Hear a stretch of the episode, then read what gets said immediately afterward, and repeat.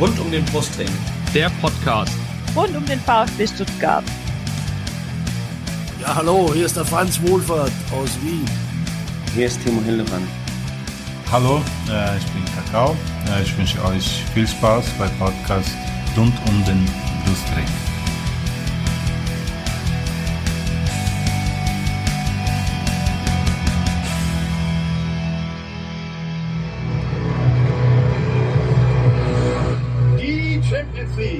Besten kommt nach Stuttgart und zieht gleich die Massen mit.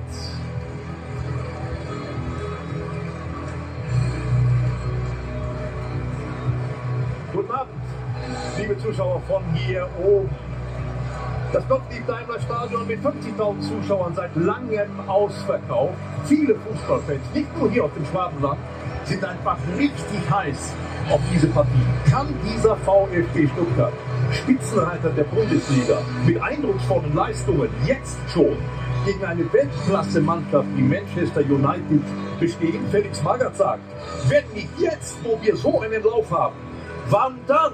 Aber wer kann schon so lange warten?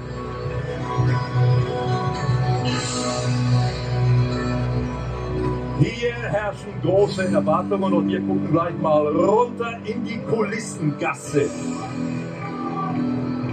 Die Blicke eher nach innen gerichtet. Volle Konzentration bei den Spielern. Vorneweg Schiedsrichter Cosimo Bolognino.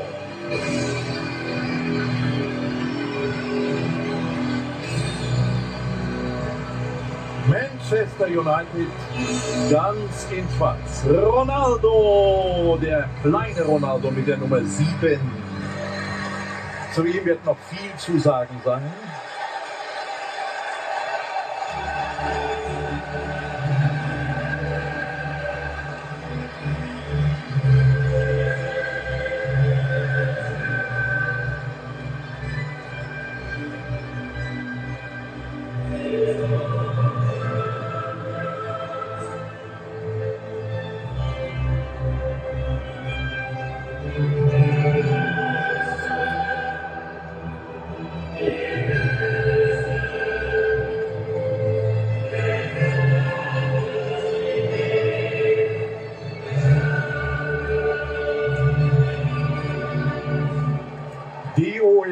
UEFA-Hymne, liebe Zuschauer, hat ja fast schon den Charakter einer kleinen Nationalhymne.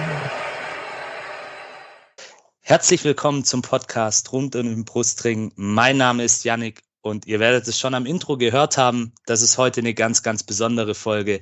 Nämlich, es wird mal wieder Zeit für eine unserer ja, Spezial-Sonderfolgen. Ähm, auch so ein bisschen wieder in die Historie eintauchen des VfB, denn in diesem Jahr jährt sich zum 20. Mal ja ein Jahrhundertspiel, kann man schon fast sagen. Ähm, die Experten unter euch, die werden es erkannt haben, welches Spiel es ist. Die Stimme von Werner Hansch, eine legendäre Einlaufmusik. Es ist das Spiel in der Gruppenphase im Oktober 2003 gegen ja, Manchester United, man kann es sich gar nicht vorstellen, aber solche Teams haben mal tatsächlich im Neckarstadion beziehungsweise Gottlieb Daimler Stadion, wie es damals hieß, gespielt. Und ja, das Ganze mache ich natürlich an so einem besonderen Tag nicht alleine. Natürlich von rund um den Brustring heute Abend mit dabei. Der Steffen, der sich hoffentlich gut erholt hat von der MV. Servus Steffen, hi. Servus, äh, ja, ja, geht so, geht so, langsam wieder bei Kräften. Das Thema sein. Und natürlich der Kopf von rund um den Brustring, das Herz, Gehirn, Wataru Endo, Zvonimir Soldo, wie auch immer. Lennart, Servus, hi. Ja. Und das Beste, das kommt natürlich zum Schluss. Wir haben tatsächlich heute Abend einen Protagonisten aus diesem Spiel mit dabei. Er hat damals diesem Spiel ein Stück weit auch seinen Stempel aufgedrückt und ja, ich sag mal ein paar Fakten zu ihm. Er ist 36-facher ungarischer Nationalspieler gewesen. Er hat unter anderem neben dem VfB Stuttgart für Sturm Graz gespielt, mit denen er auch österreichischer Meister geworden ist, beispielsweise für den FC Köln, Mainz 05. Ja, und jetzt wissen wahrscheinlich auch die Experten unter euch, wer es ist. Einen wunderschönen guten Abend ich weiß es leider nicht, wie es auf Ungarisch heißt. Das habe ich jetzt leider nicht gelernt. Imre Savic. Servus Imre, hi. Servus, grüß euch zum 20. Wunderbar. Ja, und bevor wir in diese magische Champions League Nacht eintauchen und ja, einfach nochmal diese Stimmung genießen und diese Momente aufsaugen, ähm, Imre, wie geht es dir heute? Ja, mir geht es jetzt hervorragend, hoffe euch auch. Ja, das ist wunderbar. Ähm, du warst ja bis Ende letzten Jahres beim FC Zürich in der Schweiz, ähm, erst als Co-Trainer von Franco Foda, dann als Trainer der U21-Mannschaft. Was machst du denn aktuell? Also ich habe 2013 äh, mit dem Fußballspielen aufgehört. Ich war dann sofort äh, ohne Pause nachher ähm, habe ich dann beim Sturm Graz äh, weitergemacht als Chefscout.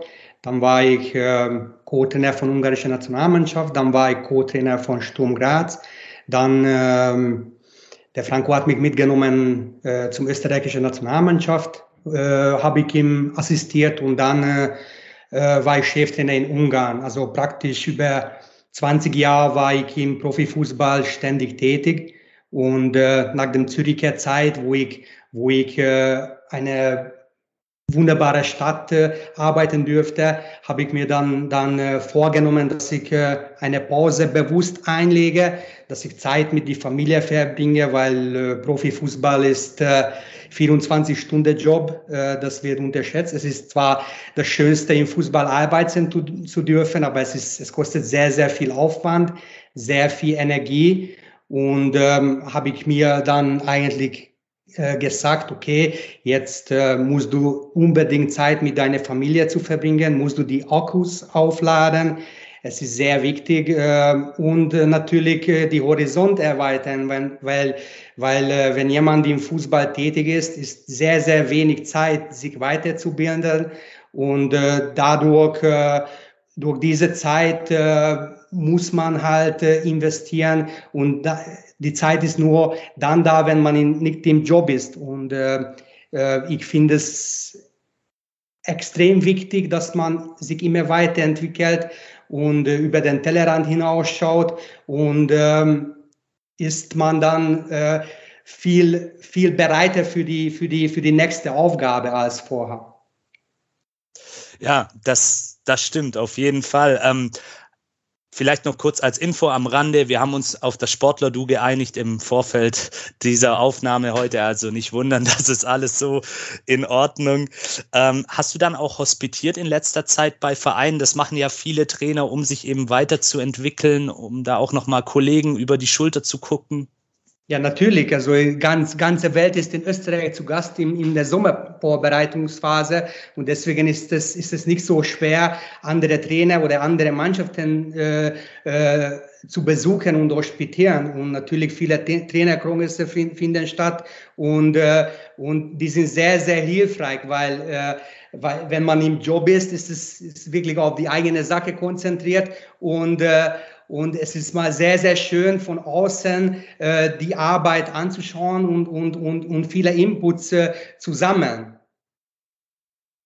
Ja, das, das stimmt. In Österreich, da sind wirklich auch die ganz großen Teams und da kann man sicherlich auch sehr viel für seinen eigenen Horizont, so wie du es gerade beschrieben hast, auch mitnehmen. Ähm, du hast ja gesagt, du machst gerade eine Auszeit und danach bist du dann offen, auch wieder als Trainer eventuell einzusteigen in dieses Geschäft?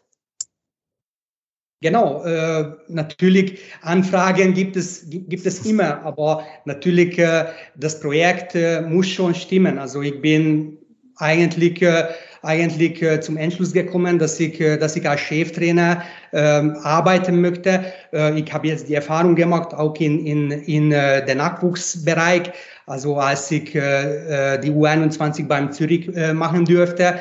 Und das war sehr, sehr wichtig in meiner fachlichen Weiterbildung, weil, weil, äh, weil das ganz einfach wichtig, äh, wie dann, äh, wie dann die, die jungen Menschen dann und die jungen Spieler dann, dann aufgebaut werden. Das hat äh, in meiner Laufbahn äh, eigentlich bis jetzt gefehlt und bin ich sehr, sehr dankbar dafür, dass Zürich mir diese Möglichkeit gebeten, äh, äh, gegeben hat. Ja, das das kann, können wir uns alle, glaube ich, vorstellen. Und wer weiß, vielleicht äh, sehen wir dich dann bald irgendwann mal an der Seitenlinie bei einem Bundesliga-Club, zweite Bundesliga. Würde uns sicherlich alle freuen. Und ähm, du hattest vorhin erzählt, äh, diese Verbindung zu Franco Foda, die hat dich, glaube ich, auch sehr, sehr geprägt. Ähm, ihr kennt euch ja auch schon eine ganze Weile, habt ja zusammen bei Sturm Graz performt, sage ich mal, Anfang der 2000er. Kommt daher auch diese enge Bindung, dass ihr da auch immer in Kontakt wart? Dass euch da immer was verbunden hat auch?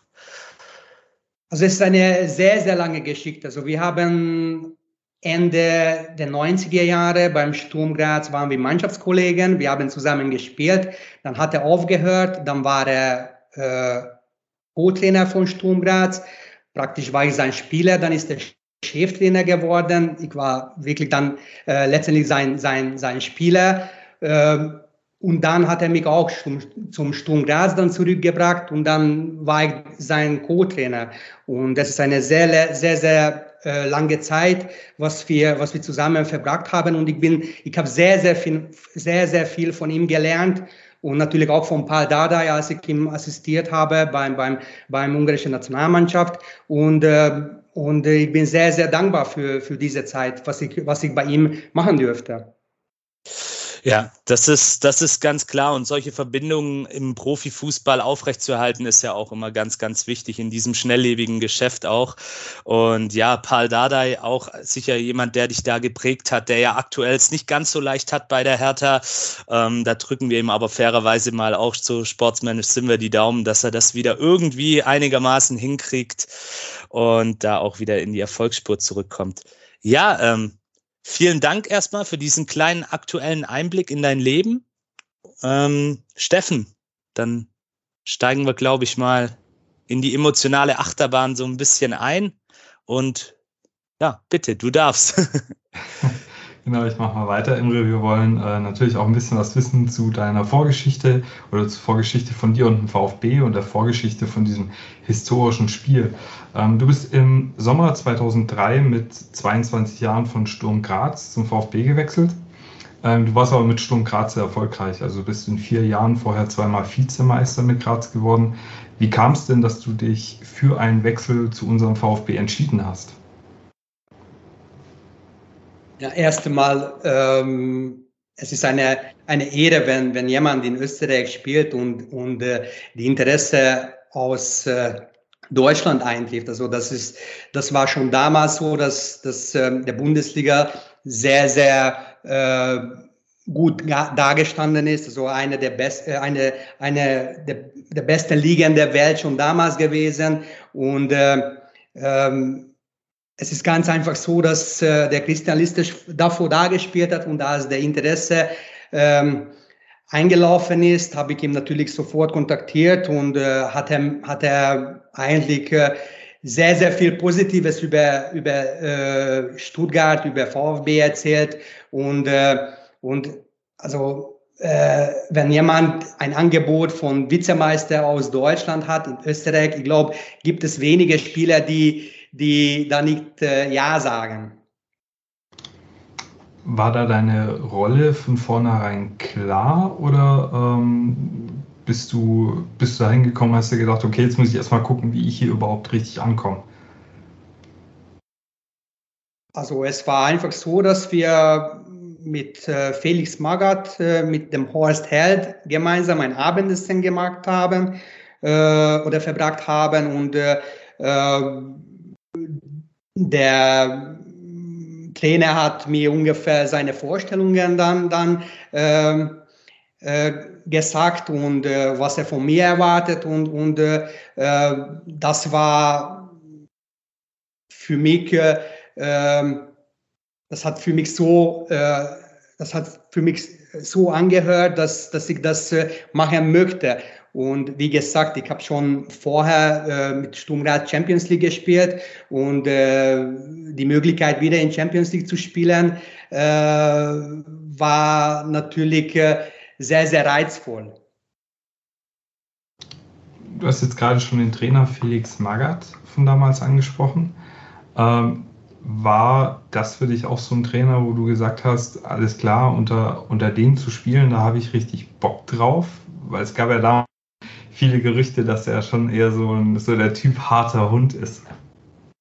Also bei diesem Gespräch, was ich vorher erwähnt habe, hat, hat er mich gefragt, ob ich laufen kann. Und, und also ich habe, ich habe gedacht, dass ich äh, läuferisch gut bin. Und ich habe ihm natürlich äh, äh, Ja geantwortet. Und dann hat er dann gesagt, ja, das werden wir sehen. Und äh, der Andi Hinkel hat ein sehr treffendes äh, Interview äh, gegeben, wo er geschildert hat, äh, äh, wie das Training äh, unter ihm ausschaut. Und das müsste ich eigentlich wiederholen, weil das ist extrem treffend.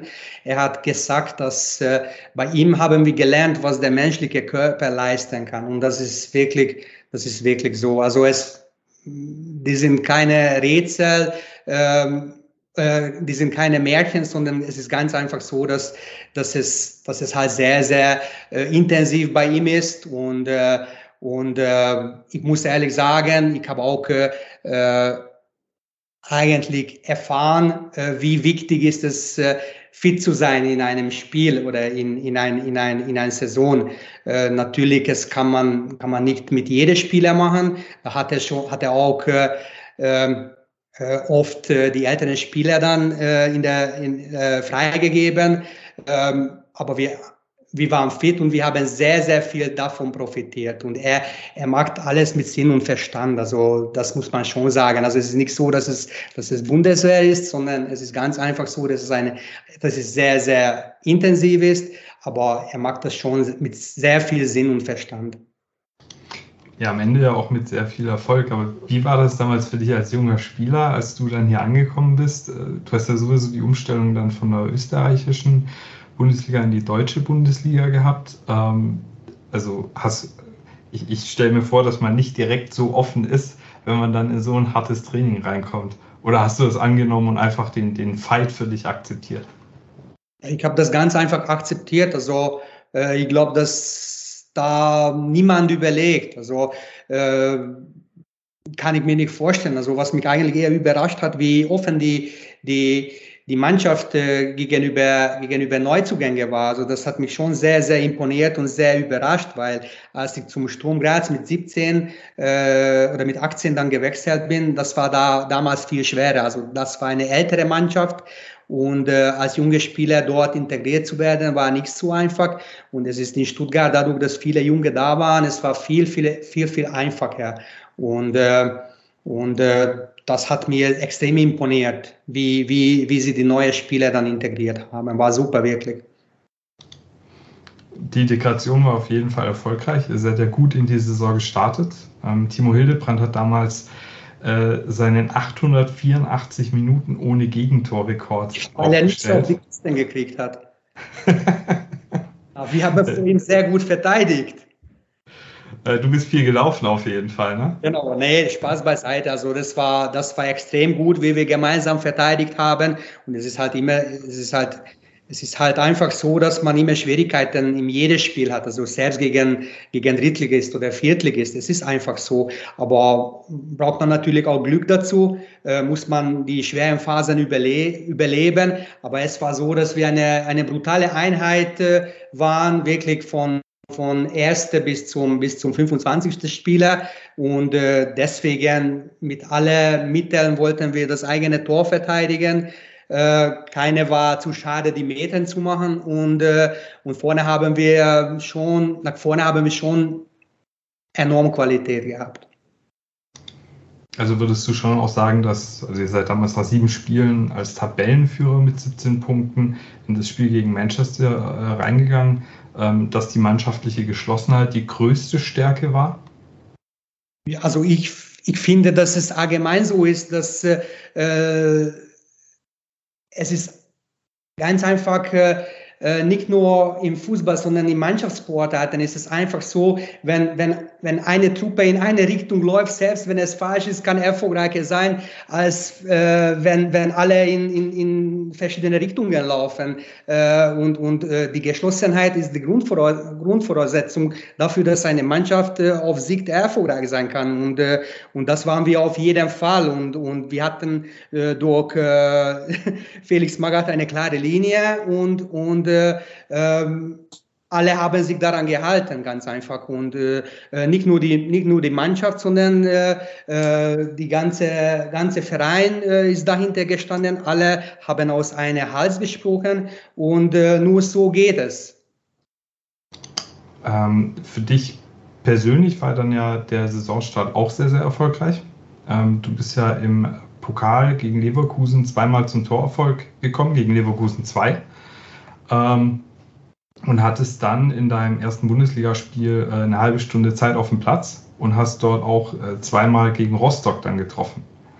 Äh, hattest du nach der Vorbereitung und nach deinem Start in der Mannschaft schon damit gerechnet, dass es so gut laufen könnte? Oder warst du da selbst ein bisschen überrascht, wie schnell du dich da eingefunden hast? Wie gesagt, also ich bin von der Mannschaft eigentlich, wie ich schon vorher erwähnt habe, was mich imponiert hat, dass, dass sie mich äh, extrem warm äh, äh ange, äh, angenommen haben und, und äh, die Integration verlief extrem, extrem leicht. Und äh, die Mannschaft äh, hat ein funktionierendes Gerüst gehabt und da äh, reinzukommen ist natürlich äh, viel einfacher und äh, äh, die Mannschaft hat mir eigentlich eigentlich eigentlich leicht gemacht. Nach deinen zwei Treffern gegen Rostock, ich hatte vorhin schon deine Rolle in der Mannschaft angesprochen, wie hast du dich denn dann da in der Stürmerhierarchie wahrgenommen? Ne? Also du, Kevin Korani war ja eigentlich gesetzt, äh, dann hatte man Kakao. Ähm, gegen Ende der Saison war es dann häufig Marco Streller. Wo hast du dich da gesehen? Ganz vorne.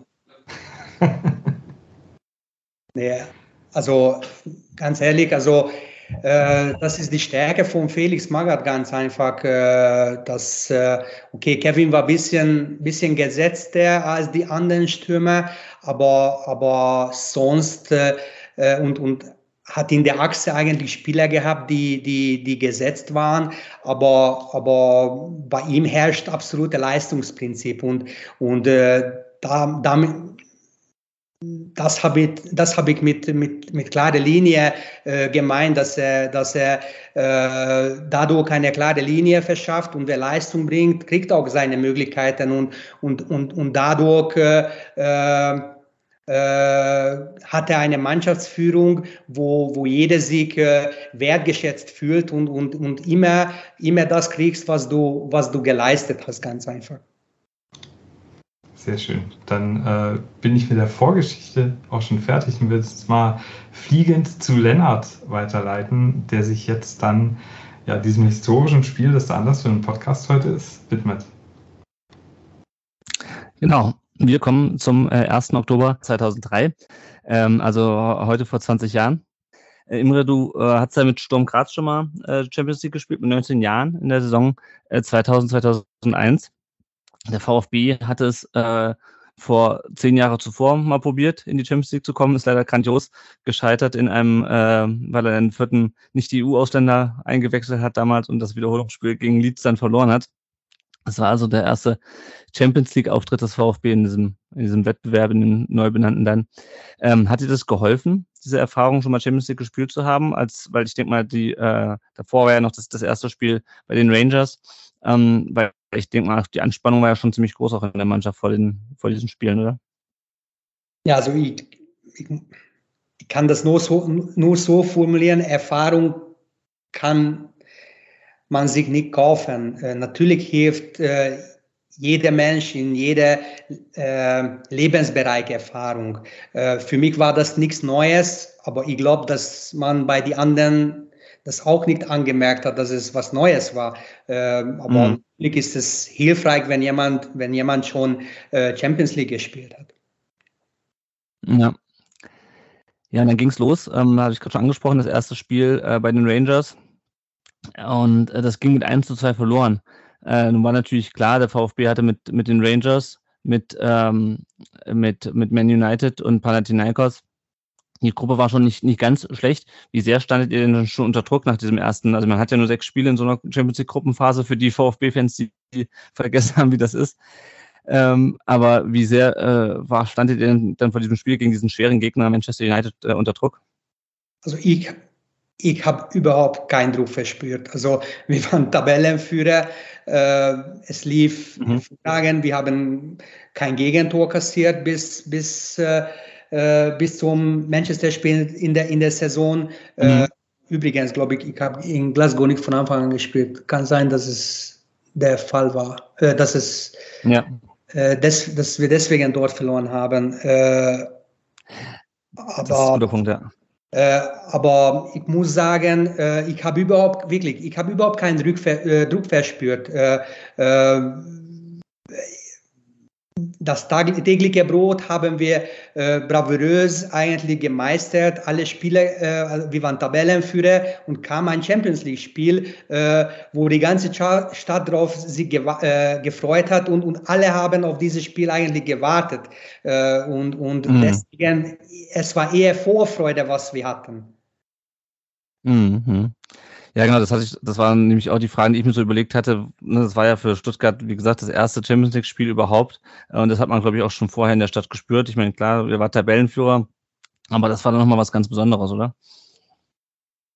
Also, äh, es war auf jeden Fall zu spüren, dass äh, äh, brutale Euphorie in der Stadt herrscht und, und wie gesagt, also wenn, wenn der deutsche Tabellenführer in, in, in, in der Champions League dann ein, ein Auftritt hat. Also war brutale äh, Medieninteresse da. Also ich weiß nicht, wie viele Interviews wir damals äh, gegeben haben. Äh, die Interesse von den Fans und, und, äh, und, und von den Medien war enorm und, und äh, die Vorfreude äh, war, war extrem bei den Spielern und auch, auch bei den Fans zu spüren, ganz einfach.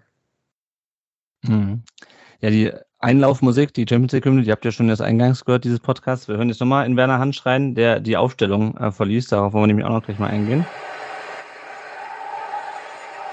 Für ihre Gäste Roy Keane, der Kapitän von Manchester United vorneweg. Dann Tim Howard, Giggs. Und da haben wir ihn wieder. Ronaldo, den 18-Jährigen. Leinen Ronaldo. Wir schauen mal auf die taktische Aufstellung. Beim VfB Stuttgart sehen wir keine Änderung gegenüber dem vergangenen Wochenende. 3 zu 0 gewonnen gegen 1860 in München. Alles genauso geblieben, ja. Wenn das Ergebnis auch so wäre, das wäre natürlich ein Ding. Manchester United, diese Weltklasse-Mannschaft. Silvestre ist wieder drin in der Innenverteidigung, hat am letzten Wochenende pausiert in der Premier League. Vorne von Nistelrooy, der Stoßstürmer Giggs, ein bisschen versetzt in der halblinken Position. Und da haben wir Cosimo Bonino, den äh, Unparteiischen aus Mailand.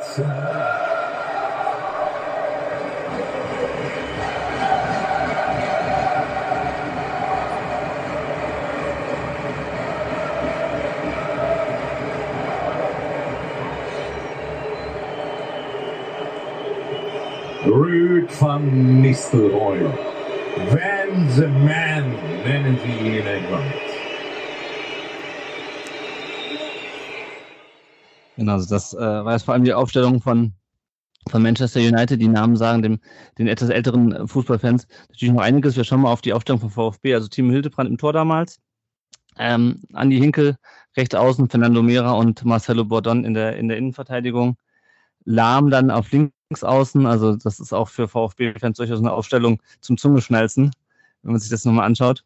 Äh, Sonny Soldo im defensiven Mittelfeld, davor Jurica Franjes und Alex Klepp und vorne dann Horst Held hinter Kevin Korani und eben äh, Imre Schabisch. Und auf der anderen Seite, das hat man schon gesagt, äh, Howard im Tor, dann Silvestre Ferdinand in der Innenverteidigung, Gary Neville äh, auf rechts, Aushi auf links, Roy Keane, Paul Scholes, Ryan Giggs, Chris, der sehr junge Cristiano Ronaldo, der war, glaube ich, damals 19, ähm, wenn ich mich richtig erinnere. Genau, und Alex Ferguson, mit Alex Ferguson natürlich auch eine, eine, eine Trainerlegende. Und es war schon so ein bisschen junge Wilde ähm, mit ein paar Erfahrenen gegen eine, gegen eine Startruppe, oder? Also wie, wie, da ist es natürlich, als Spieler guckt man da nochmal anders drauf als als Fan, wo man sagt, boah, krass, äh, was für Spieler. Aber wie, wie war so euer Blick auf, auf, auf den Gegner äh, vor dem Spiel? Ja, also natürlich ist es eine Star-Truppe gewesen, aber wenn ich die zwei Aufstellungen an, anschaue, äh, ist nur ein Weltmeister aus diesen 22 Spielern geworden, ist der Philipp Lahm, glaube ich, oder? Also einzige Weltmeister. Das stimmt, ja. Äh, äh, ich finde, ich finde, dass äh, es ist eine Startruppe gewesen und äh, was VfB Stuttgart ein Jahr davor äh, in der deutschen Meisterschaft geleistet hat, äh, äh, ist etwas aus der Asche äh, entstanden und, und mhm. deswegen, deswegen ist es ganz einfach so, dass, äh, dass es immer, immer etwas äh, Besonderes ergibt, wenn, wenn sowas entsteht. Und äh, äh, das war der Folge eigentlich vor, von, äh, davon. So könnte ich das formulieren. Und allem war das bewusst mhm. stark Manchester United ist, aber äh, wir haben uns auch äh, extrem äh, äh, motiviert, extrem ambitioniert ges äh, gespürt. Die Mischung eigentlich von die Jungen und von die Alten war, war eigentlich perfekt und äh, wir waren sehr, sehr gut geführt von, von Svoni, von, von, von äh, mhm. Cello, von, von, äh, von Horst. Und, und äh, es hat einfach, einfach extrem gut funktioniert. Das System hat, hat, hat jeder verinnerlicht und, äh, und äh, wir haben uns eigentlich äh, nie chancenlos äh, gefühl, äh, gefühlt. Wir waren Tabellen, Tabellenführer, Führer.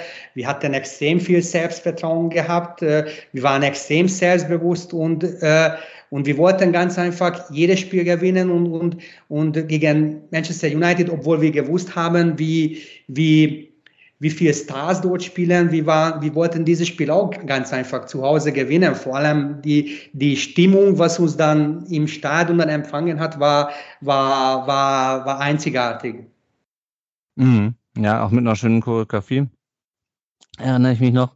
Und man hat es dann auch schon ein bisschen in, der, in dem äh, Ausschnitt am Anfang gehört und man hört es auch gleich noch, weil wir haben noch zwei weitere Ausschnitte für euch. Wenn wir jetzt mal ins Spiel reingehen, äh, der VfB hat eigentlich ziemlich gut losgelegt. Äh, Joris Safranjes dann in der sechs Minute direkt nach einer, mit einer Torchance, nach einer Vorlage von dir, die dann zur Ecke abgefälscht wurde. Dann hat er, hat er nochmal ähm, äh, knapp vorbeigeschossen nach einer Viertelstunde.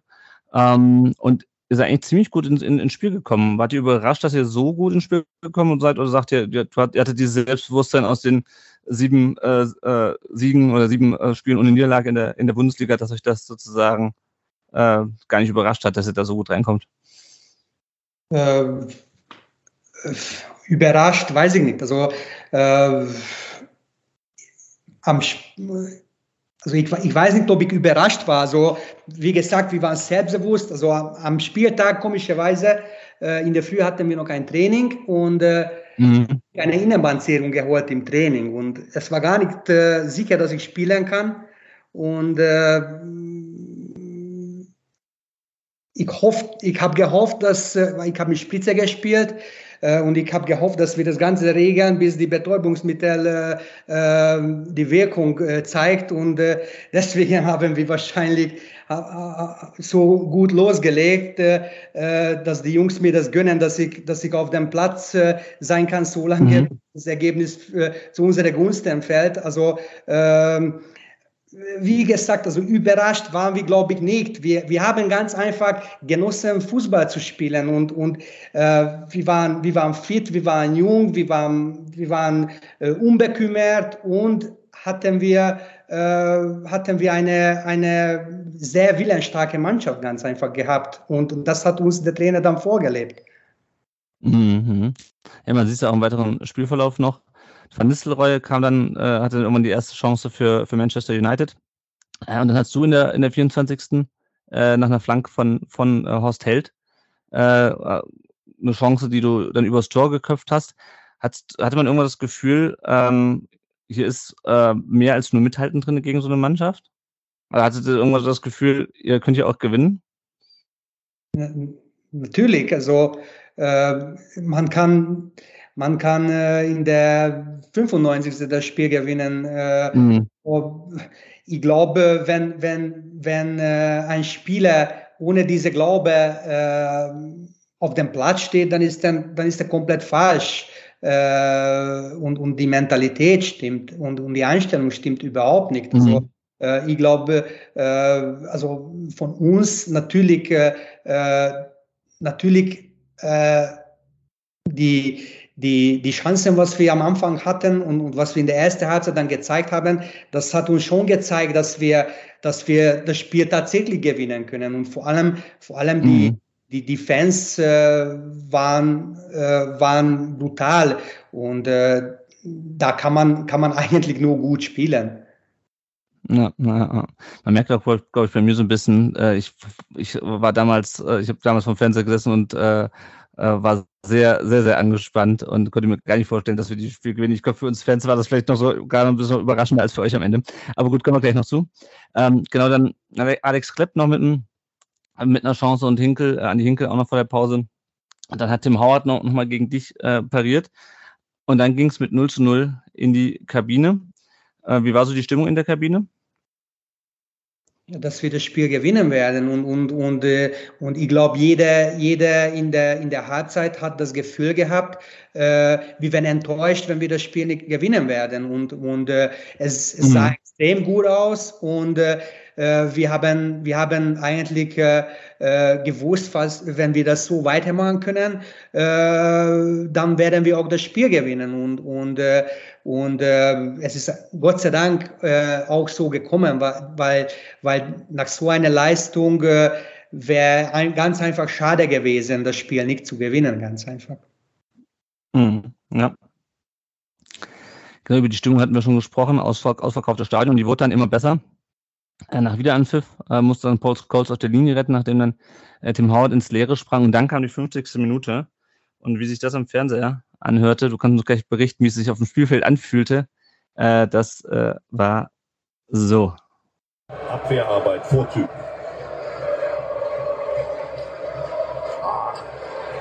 Philipp Lahm, schön, Fehler von Ferdinand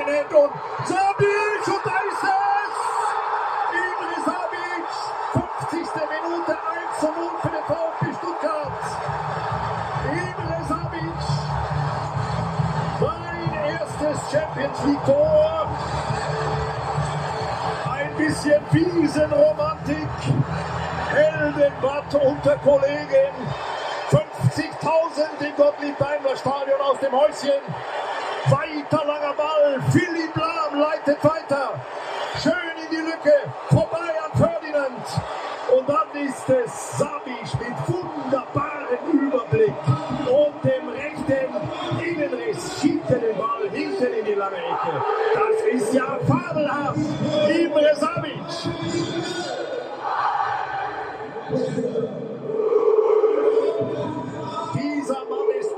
das ist der Kommentar von, von Werner Hansch, der war ja auch bekannt dafür, sehr blumig zu sprechen. Das mit der Wiesen, dass er die Wiesen, äh, den Vasen mit der Wiesen verwechselt hat, äh, das ist auch im Gedächtnis geblieben. Ähm, ja, das war, so haben wir das im Fernsehen wahrgenommen. Ähm, wie war es aus, wie war es aus deiner Perspektive, dieses, dieses 1-0? Ja, so im Fußball ist das schwierigste, Tore zu erzielen. Und wenn, wenn eine Mannschaft äh, ein Tor erzielt und selbst wenn du, wenn du, wenn du ein Tor, Tor erzielst, äh, ist es ganz einfach so, dass, äh, dass es ein, so eine Adrenalinschub ist, dass das äh, ist halt äh, äh, äh, einzigartig ist und kann man, kann man das gar nicht beschreiben. Und vor allem das Stadion ist explodiert und, und, und da, ist man, da ist man in Ekstase. Also kriegt, da kriegt man von, von Welt nicht, nicht, nicht mehr viel mit. Äh, und, und es war, es war eigentlich, eigentlich ein einzigartiger Moment und auch ein einziger, einzigartiger Abend. Mhm, ja, ja. Du hast ja dann ähm, aus relativ großer Dis Distanz geschossen. Äh, wusstest du, äh, der geht rein, als du aufgezogen hast? Ja, das war mein Ziel auf jeden Fall, dass es halt reingeht. Und, äh, und äh, ähm, ich versuche das auch immer zu vermitteln, wenn ich mit, äh, mit jungen Stürmern rede, äh, dass es halt nicht entscheidend ist, mit was für einer Geschwindigkeit äh, der Ball in, in, in, in, in, in Netz jagst, sondern, sondern äh, von 16 Meter. Es ist halt schon oft so, wenn du, wenn du das richtig platzierst und mit, mit die, mit die, mit die gute, gute äh, Schärfe das platzierst, dass, dass es dann, dann oft äh, ausreicht und äh, habe das versucht genauso zu machen und, und Gott sei Dank äh, ist ein, ein, ein Tor draus geworden Und äh, also wirklich, äh, es war, es war einmalige Geschichte. Ja, ja. Nettes Detail, was du, äh, so wie du es gerade beschrieben hast, wahrscheinlich gar nicht mehr auf dem Schirm hast. Ich habe mir das, die, in den letzten 20 Jahren dieses Tor sehr häufig angeschaut. Ähm, und was, ein, was ich ein schönes Detail finde, ist, dass du beim, du läufst dann weg zum Jubel und steigst dabei aus Versehen auf Rio, Rio Ferdinand auf den Fuß, der dann, man sieht das so noch in der Total mit in die Ecke läuft, die, der dann noch so wegkopst auf einem Bein. Aber das ist dir wahrscheinlich da, das hast du wahrscheinlich in dem Moment nicht gemerkt. Oder ich finde, mir fällt immer wieder auf, weil ich halt nur die, das Fernsehbild immer vor Augen habe. Also ich muss dazu sagen, dass ich das, äh, bis wir darüber äh, nicht gesprochen haben, das habe ich überhaupt äh, nicht äh, bemerkt. Äh, ich habe im Spiel nur bemerkt und auch in die Wiederholungen, wenn ich das angeschaut habe, dass ich ihn irgendwie äh, getroffen habe oder, oder dass ich ihm ja. dagegen gelaufen bin. und ich habe darauf jetzt geachtet, als ihr mir das äh, äh, gesagt habt und, und, und äh, ich habe darüber jetzt geschmunzelt, weil, aber ich glaube, ja. dass das Tor mehr wehgetan hat als, als mein, mein Tritt. Ich glaube auch, das ist immer ein sehr, schöne, sehr schönes Detail, worauf ich mich jedes Mal freue, wenn ich dieses, wenn ich dieses Tor sehe. Ähm, ja, wir müssen eigentlich direkt weitermachen. Und zwar mit dem, mit dem zweiten Tor. Und auch an dem warst du beteiligt. Die Neville.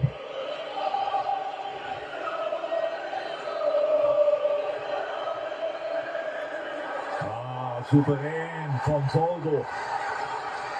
Und wieder in den Lauf von Sabisch Kurani.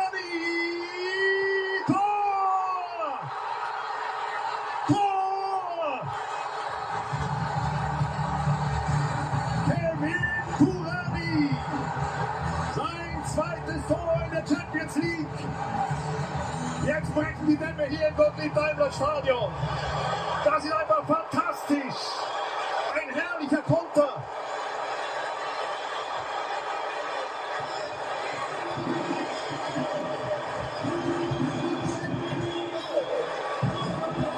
Wunderschön, Sabisch direkt weitergeleitet. Stümperhaft von Michael Silvestre. Und dann super gemacht von Kevin Kurani und man kaum. Es war sein erster Torschuss in diesem Spiel. Das ist der Mann für die ganz spektakulären Dinger und dafür braucht er nur ganz wenige Chancen.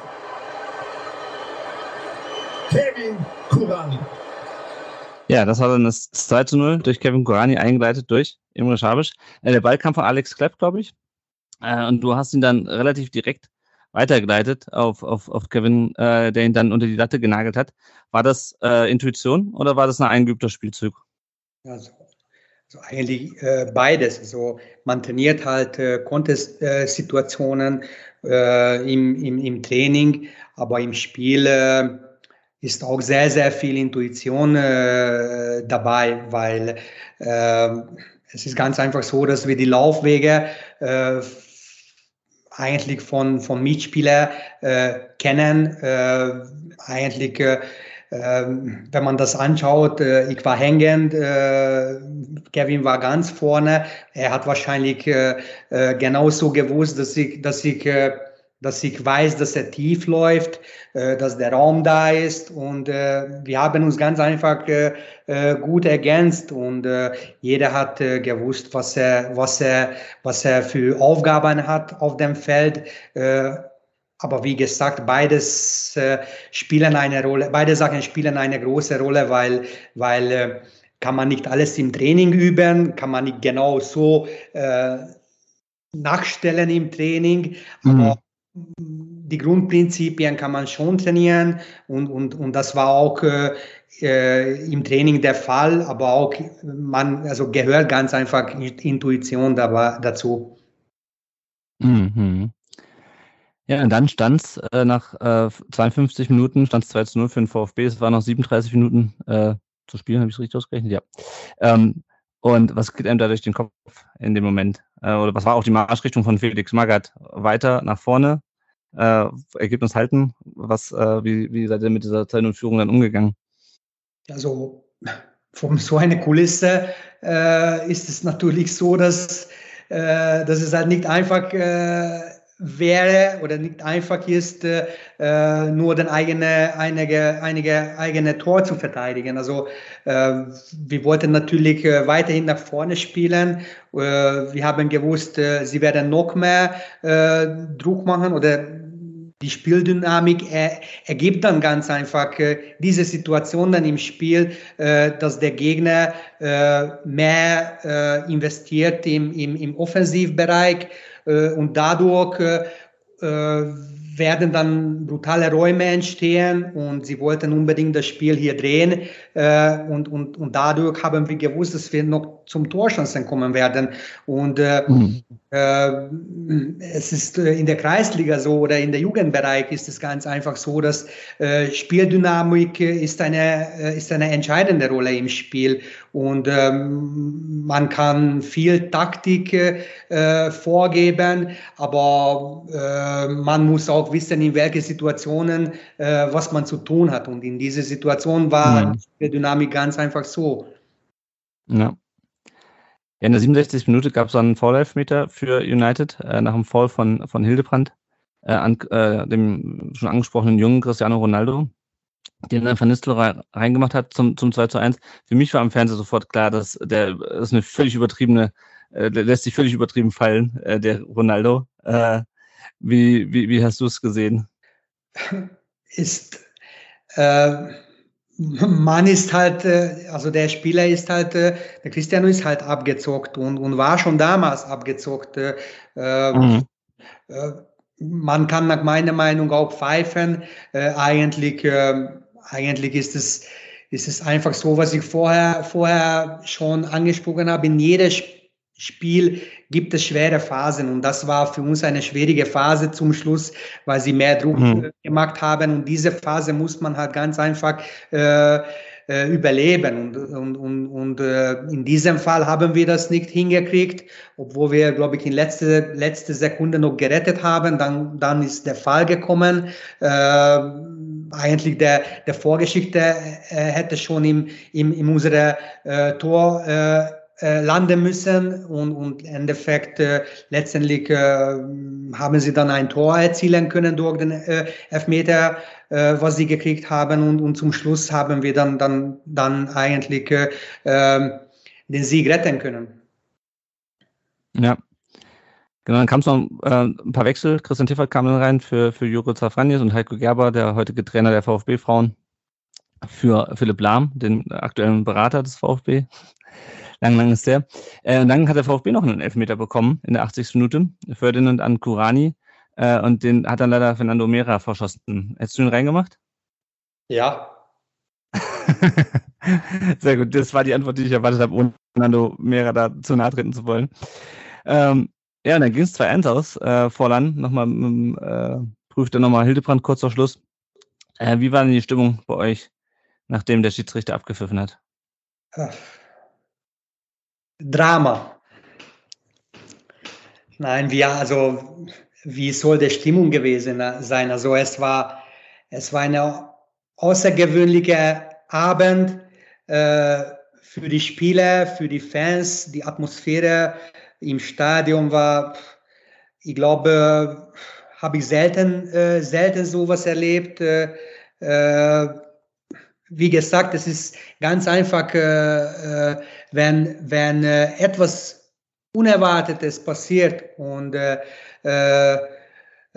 außergewöhnliche Leistung stattfindet, unerwartet ist, ist, ist ganz einfach, der, der, der Freude ist ganz einfach anders als als mhm. ein Sieg beim Bayern München. Äh, wenn du mit Bayern die Meisterschaft gewinnst, es ist halt äh, äh Selbstverständlichkeit, aber wenn, wenn, wenn du mit, äh, mit äh, VfB Stuttgart äh, Manchester schlägst, ist es eine, eine außergewöhnliche Abend und unerwartet ist und, und deswegen äh, ist halt, kommt nicht oft vor. Solche, solche mhm. kommen nicht oft vor. Ja.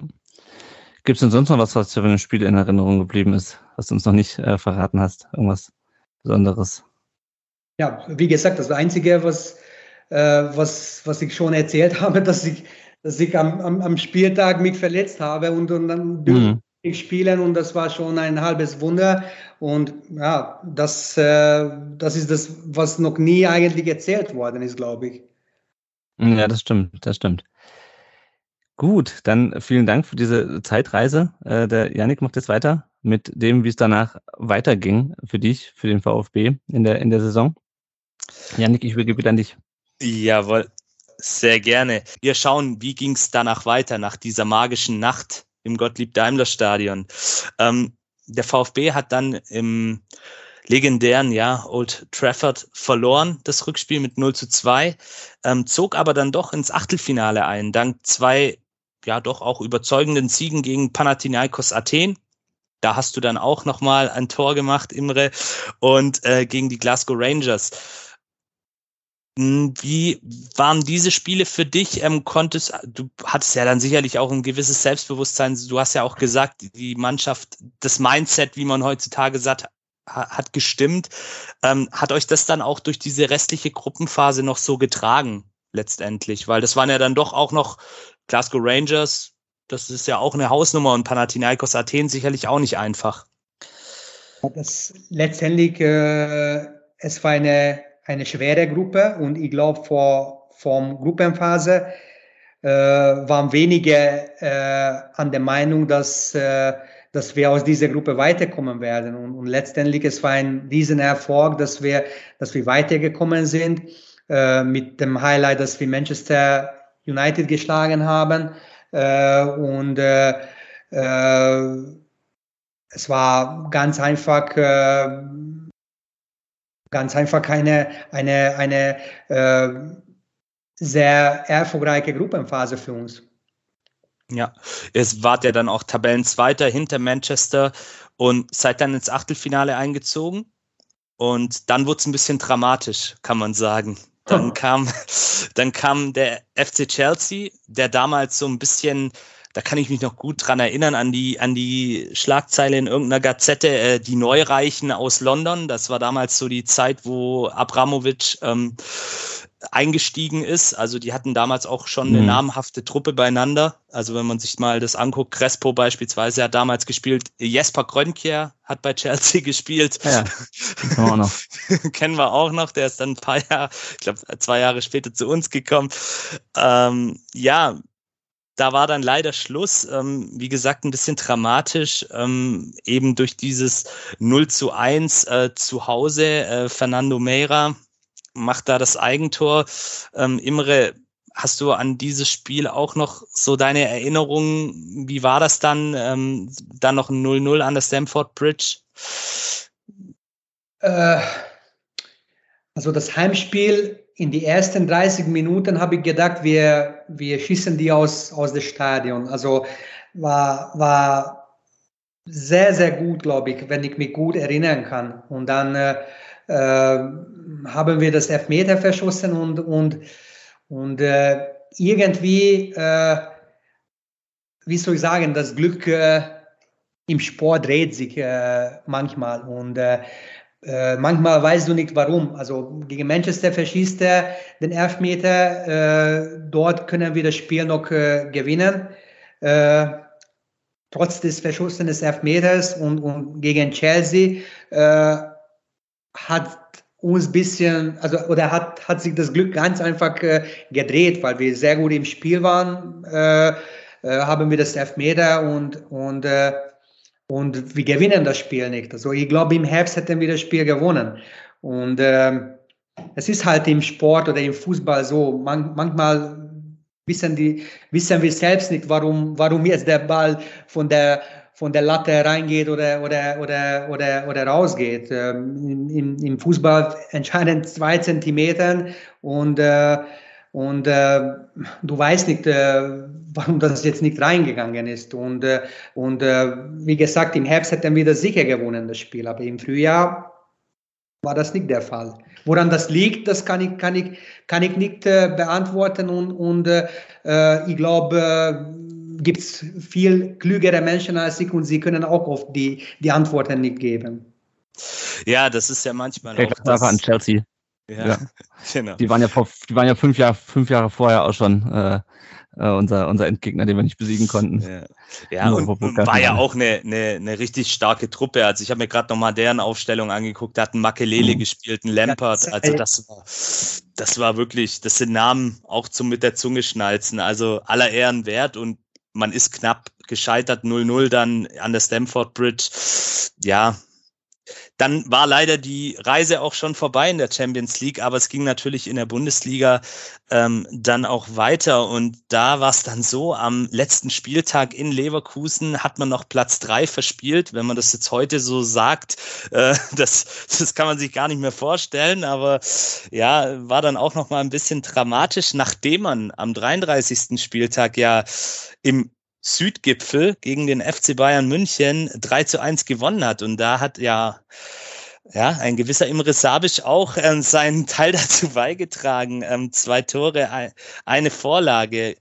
Imre, kannst du dich daran noch erinnern? Gegen Bayern, das ist ja immer was Besonderes, wenn man gegen die so gut performt. Ja, es ist, es ist Besonderes, Bayern München zu schlagen. Also man braucht, man braucht einen sehr, sehr äh, guten Tag äh, dafür.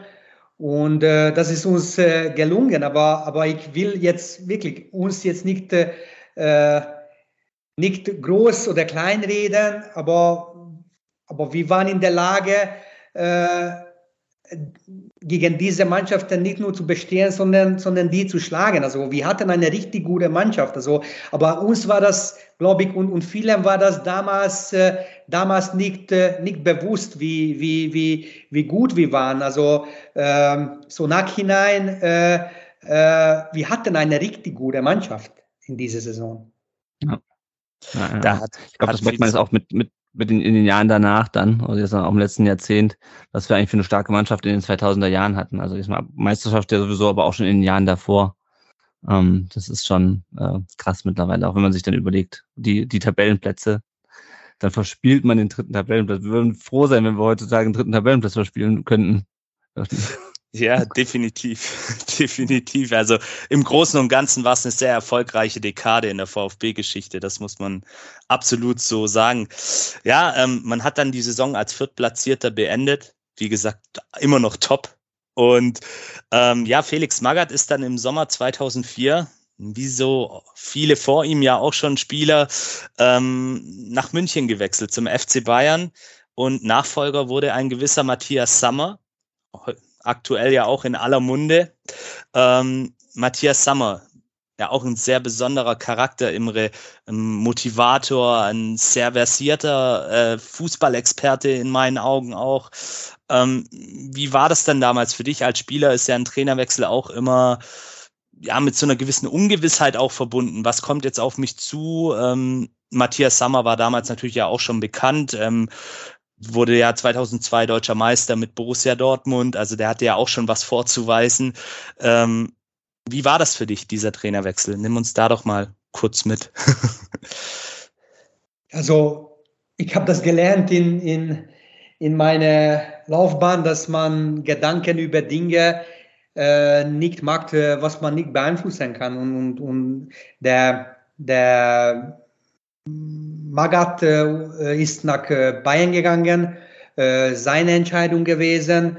Ich habe zwar das bereut oder ähm, also ich fand das einfach äh, schade, dass er, dass er halt gegangen ist. Äh, natürlich, wir hatten eine Zeit, was äh, sehr, sehr erfolgreich war, kam ein neuer Trainer und es ist, es ist nie einfach eine funktionierende Mannschaft zu übernehmen, vor allem, vor allem wenn eine Mannschaft sehr erfolgreich äh, gespielt hat. Und äh, ähm, der neue Trainer äh, hat dann nicht einfach gehabt, äh, hat eigentlich, eigentlich äh, gut gestartet oder wir haben gut gestartet, ganz andere äh, Menschenführung gehabt, äh, ganz andere, andere äh, äh, Methodik gehabt. Äh, ganz andere Herangehensweise gehabt als, äh, als der Vorgänger.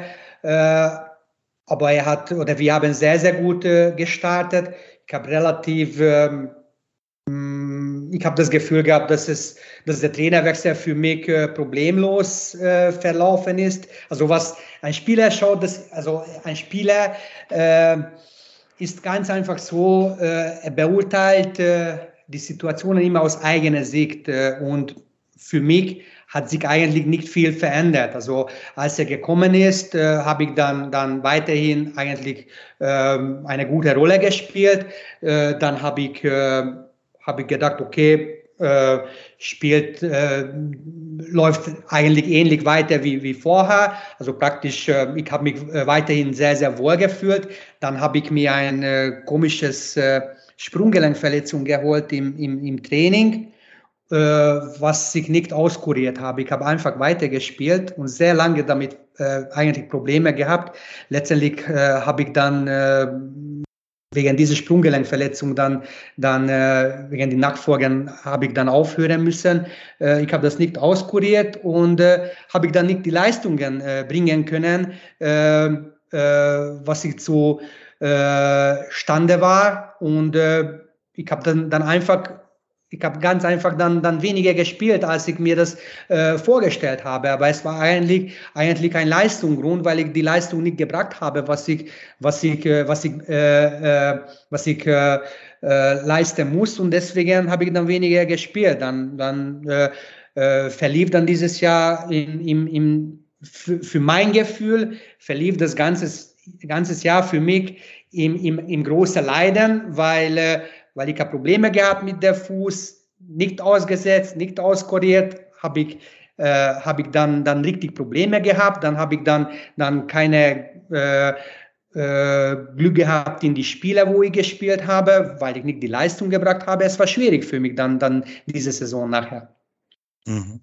Ja, und zum Ende der Saison, beziehungsweise dann zur neuen Saison, bist du ja dann auch gewechselt, hast dann auch einen neuen Schritt für dich entschieden, bis zum ersten FC Köln gegangen, die ja damals aufgestiegen sind in die Bundesliga. Ähm, später hast du dann noch für Mainz und auch den FC Augsburg gespielt, äh, bevor du dann bei Sturm Graz deine ähm, Karriere hast ausklingen lassen. Und wie gesagt, ich hatte es ja im Vorfeld schon erwähnt, du bist da ja auch Meister geworden mit Sturm Graz. Ähm, ja, die, diese Stationen dann noch in Köln, Mainz, Augsburg, ähm, waren das auch Erfahrungen für dich, die du, von denen du heute zehren kannst wahrscheinlich, ne? Unterschiedliche Clubs, vielleicht auch unterschiedliche Philosophien.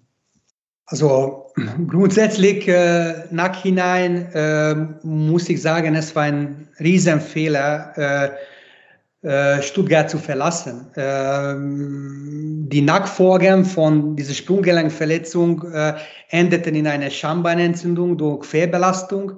Äh, damals hat sich noch eigentlich niemand mit Schambeinentzündung ausgekannt. Ich habe die ganze Zeit Leistenbeschwerden gehabt, schon im Frühjahr äh, beim VfB. Dann habe ich äh, dann dem Wechsel dann zugestimmt. Äh, sie haben mir gesagt, bei ärztlicher Untersuchung, ich bin ohne Probleme habe ich das bestanden, habe ich, obwohl ich gesagt habe, dass ich Leistenbeschwerden habe. Sie haben gesagt, ist kein Problem, in ein paar Wochen ist das geheilt. Äh, das ist leider nicht der Fall gewesen. Äh, also ich kann aus Erfahrung sagen, nie verletzt Verein zu wechseln, vor allem nicht in eine Medienlandschaft wie, wie nach Köln, weil das ist dann eine, eine eine schwierige Situation für einen Spieler. Ähm, und äh, das war ein Riesenfehler, dass ich dann die, dass ich diesen Schritt dann, dann, dann gemacht habe. Äh, und äh, ich habe mich eigentlich, äh, also es hat mir sehr, sehr viel, äh, sehr, sehr lange gedauert, bis ich mich von diesem Schritt dann eigentlich mental und körperlich erholt habe, ganz einfach. Also letztendlich mhm. beim Sturm Graz dann, fünf Jahre später oder so.